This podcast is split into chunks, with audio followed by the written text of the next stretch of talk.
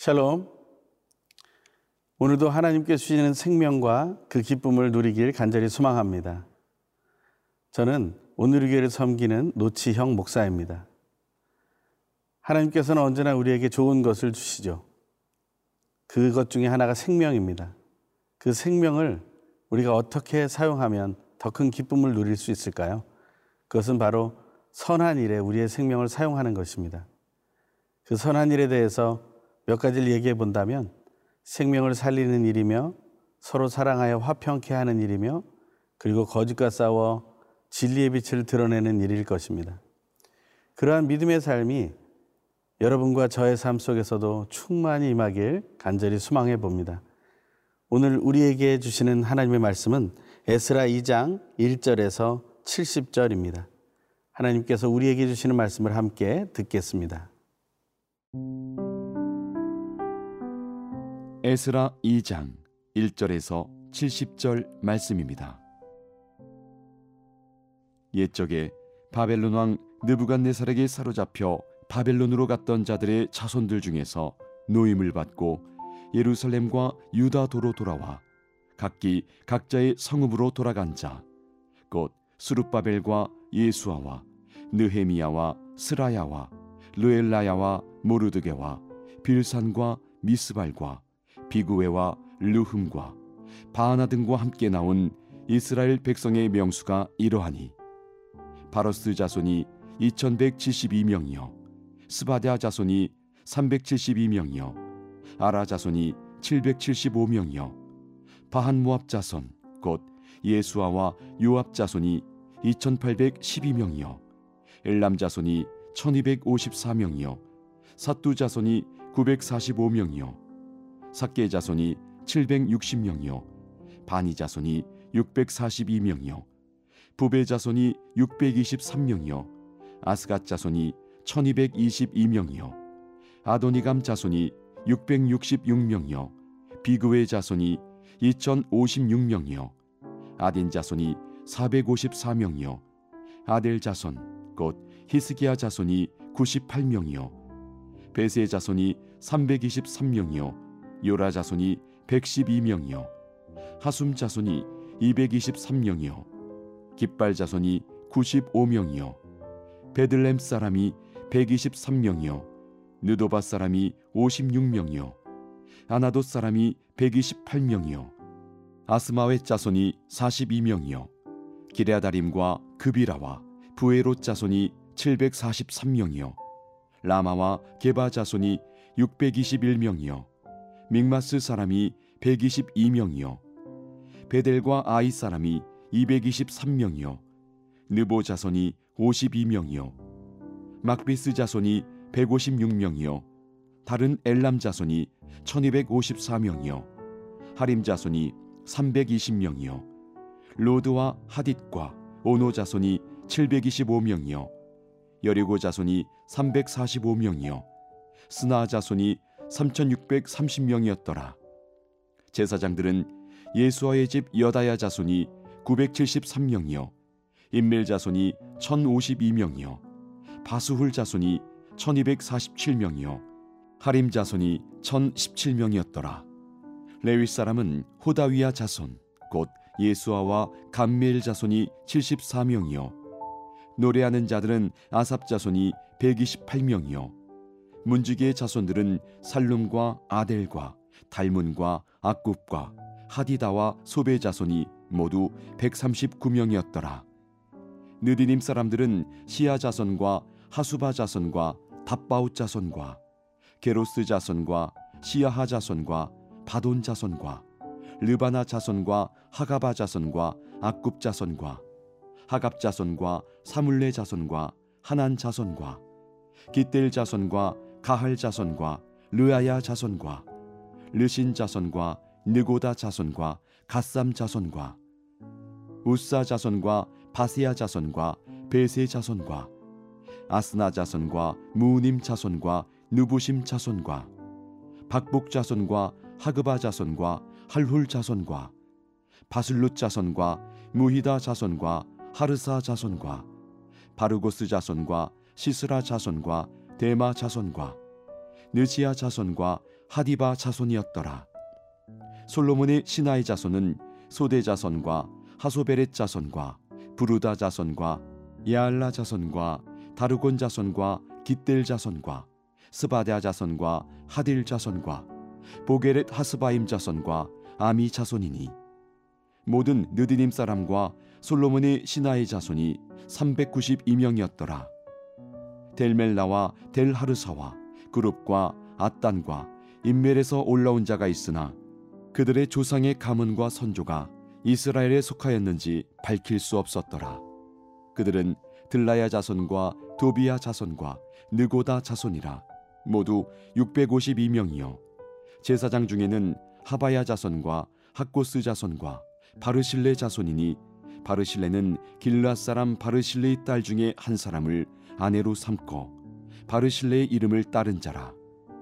이 사람들은 계보 중에서 자기 이름을 찾아도 얻지 못하므로 그들을 부정하게 여겨 제사장의 직분을 행하지 못하게 하고 방백이 그들에게 명령하여 우림과 둠밈을 가진 제사장이 일어나기 전에는 지성물을 먹지 말라 하였느니라.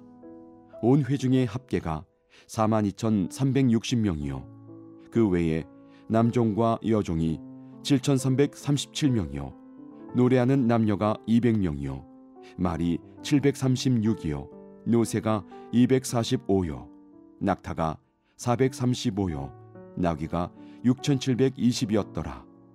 어떤 족장들이 예루살렘에 있는 여호와의 성전터에 이르러 하나님의 전을 그곳에 다시 건축하려고 예물을 기쁘게 드리되 힘 잘하는 대로 공사하는 금고에 드리니 금이 6만 천 다리기요.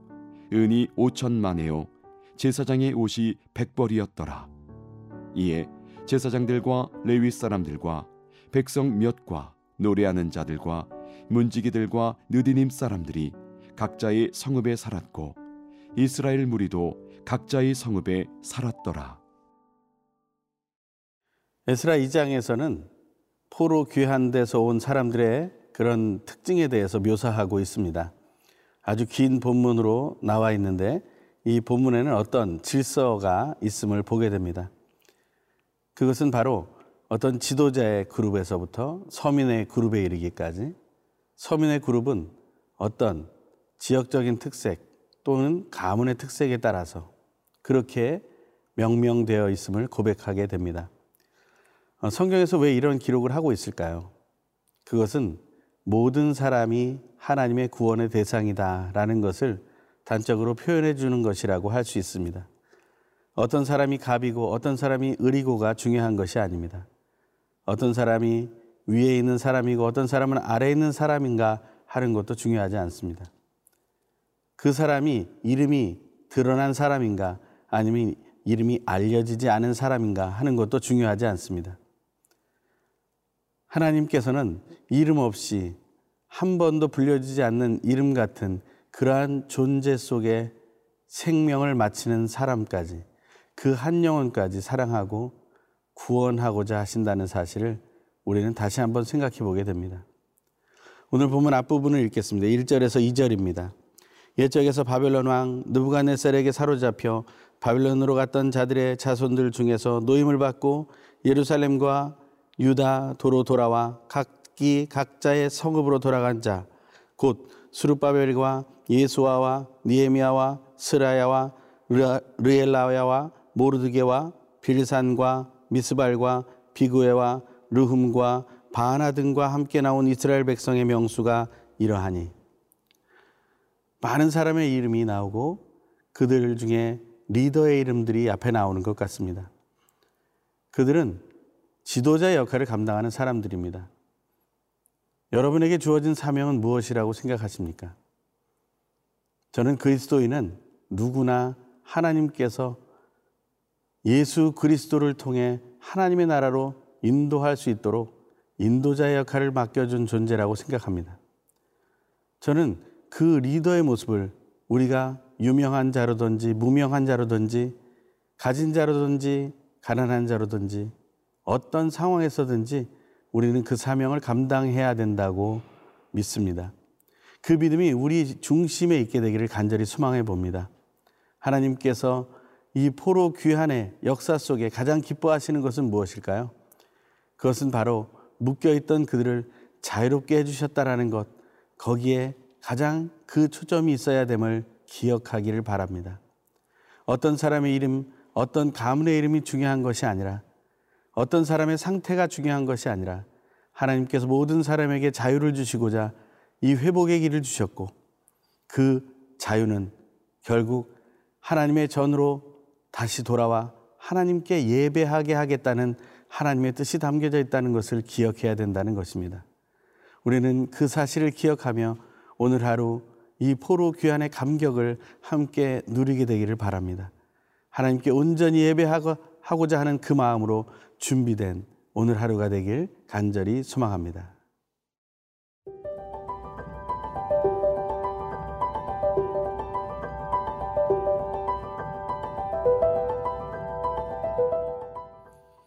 오늘 본문에 나타난 사람들의 기록 명단을 다시 한번 크게 분류해 본다면 첫 번째 1절부터 35절은 어떤 리더와 서민들 그들의 가문과 족속에 따라 또 출신에 따라 구분이 된 명단들이 나옵니다. 그리고 두 번째 명단은 36절부터 70절까지 나오는 명단인데 그들은 레위 자손을 중심으로 한 예배하는 자들의 기초를 고백하고 또 나눌 수 있는 그런 사람들로 구성되어 있습니다. 하나님께서 포로에서부터 자유롭게 하셨던 그 놀라운 이유가 바로 성전의 회복과 그리고 예배의 회복을 의미하고 있었다는 것을 우리가 나누었습니다. 우리는 그 사실을 확실히 체험해야 합니다. 하나님께서 이 본문의 절반을 사용하면서 레위 자손과 그들과 함께 노래하는 자들과 그들과 함께 성전에서 봉사하는 자들을 설명하고 계시는 것은 그만큼 그 삶 속의 예배가 얼마나 중요한지를 보여주고 계시는 것이라는 것입니다. 누가 종교인이냐 종교인이 아니냐 하는 것은 중요한 것이 아닙니다. 왜냐하면 진정한 예배만이 참된 자유를 회복시켜 줄 수 있기 때문에 그렇습니다. 하나님께서 그들을 통해 주고자 했던 그 기쁨의 회복, 그것이 우리에게도 일어나기를 간절히 소망해 봅니다. 이 예배하는 사람들의 이름을 왜 이렇게 다 함께 모아서 적어 놓게 되었을까요? 성경은 곳곳에서 이 레위 사람들이 섬기는 일에 대해서 또 성전이 회복되는 것에 대해서 말할 때마다 이들의 모습들이 등장하게 되는데 그 이유는 바로 온전한 예배는 하나님 안에서의 온전한 동역으로부터 이루어진다는 사실을 말씀해 주고자 하시는 것임을 기억해야 한다는 것입니다. 예배는 각각의 순서를 맡은 사람들이 그저 각자의 역할을 하면 되는 것이 아닙니다. 이 예배의 가장 중요한 요소 중의 하나는 바로 성도의 교제라는 것입니다. 하나님께 예배하는 자들은 서로 하나님 아버지와 예수 그리스도 성령 하나님 안에서 하나 되어야 합니다. 우리가 서로의 생명을 존중하게 되고 또 예수 그리스도의 그 십자가의 사랑으로 서로를 사랑하게 되며 그리고 그 서로 사랑의 모습이 기초가 되어 우리가 가는 곳마다 서로가 사랑하게 되는 놀라운 역사가 이루어지게 된다면 그 안에서는 화평이 이루어지게 될 것입니다. 그리고 우리의 개인의 삶 속에서 거짓과 싸우는 삶을 우리가 피 흘리기까지 하게 된다면 우리는 거짓과 싸워 이겨내는 기쁨과 진리의 빛이 드러나는 놀라운 영광을 맛보게 될 것입니다. 바로 이것이 성도의 교제의 결실의 모습입니다. 성도의 교제는 그저 많은 사람이 모여서 많은 헌금이 거치고 그 돈으로 많은 일을 하는 것을 얘기하는 게 아닙니다.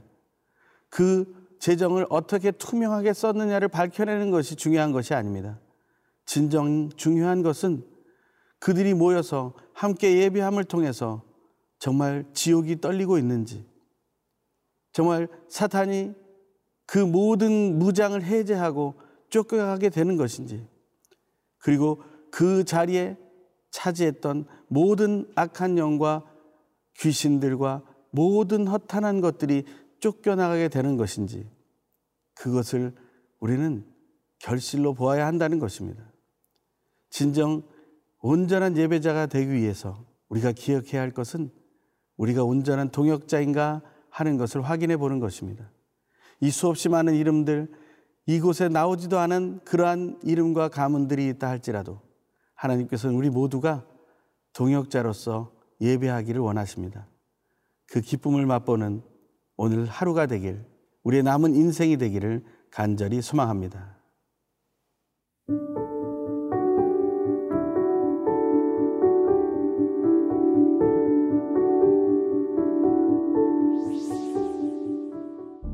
인류 역사 속에서 함께 하시며 신실하게 뜻을 이뤄 가시는 하나님.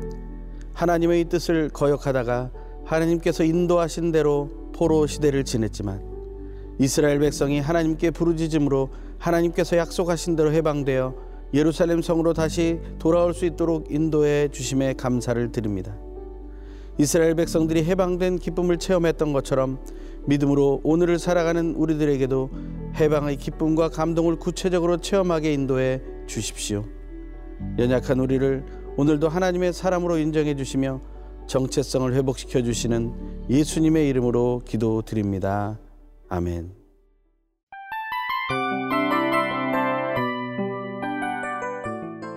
이 프로그램은 청취자 여러분의 소중한 후원으로 제작됩니다.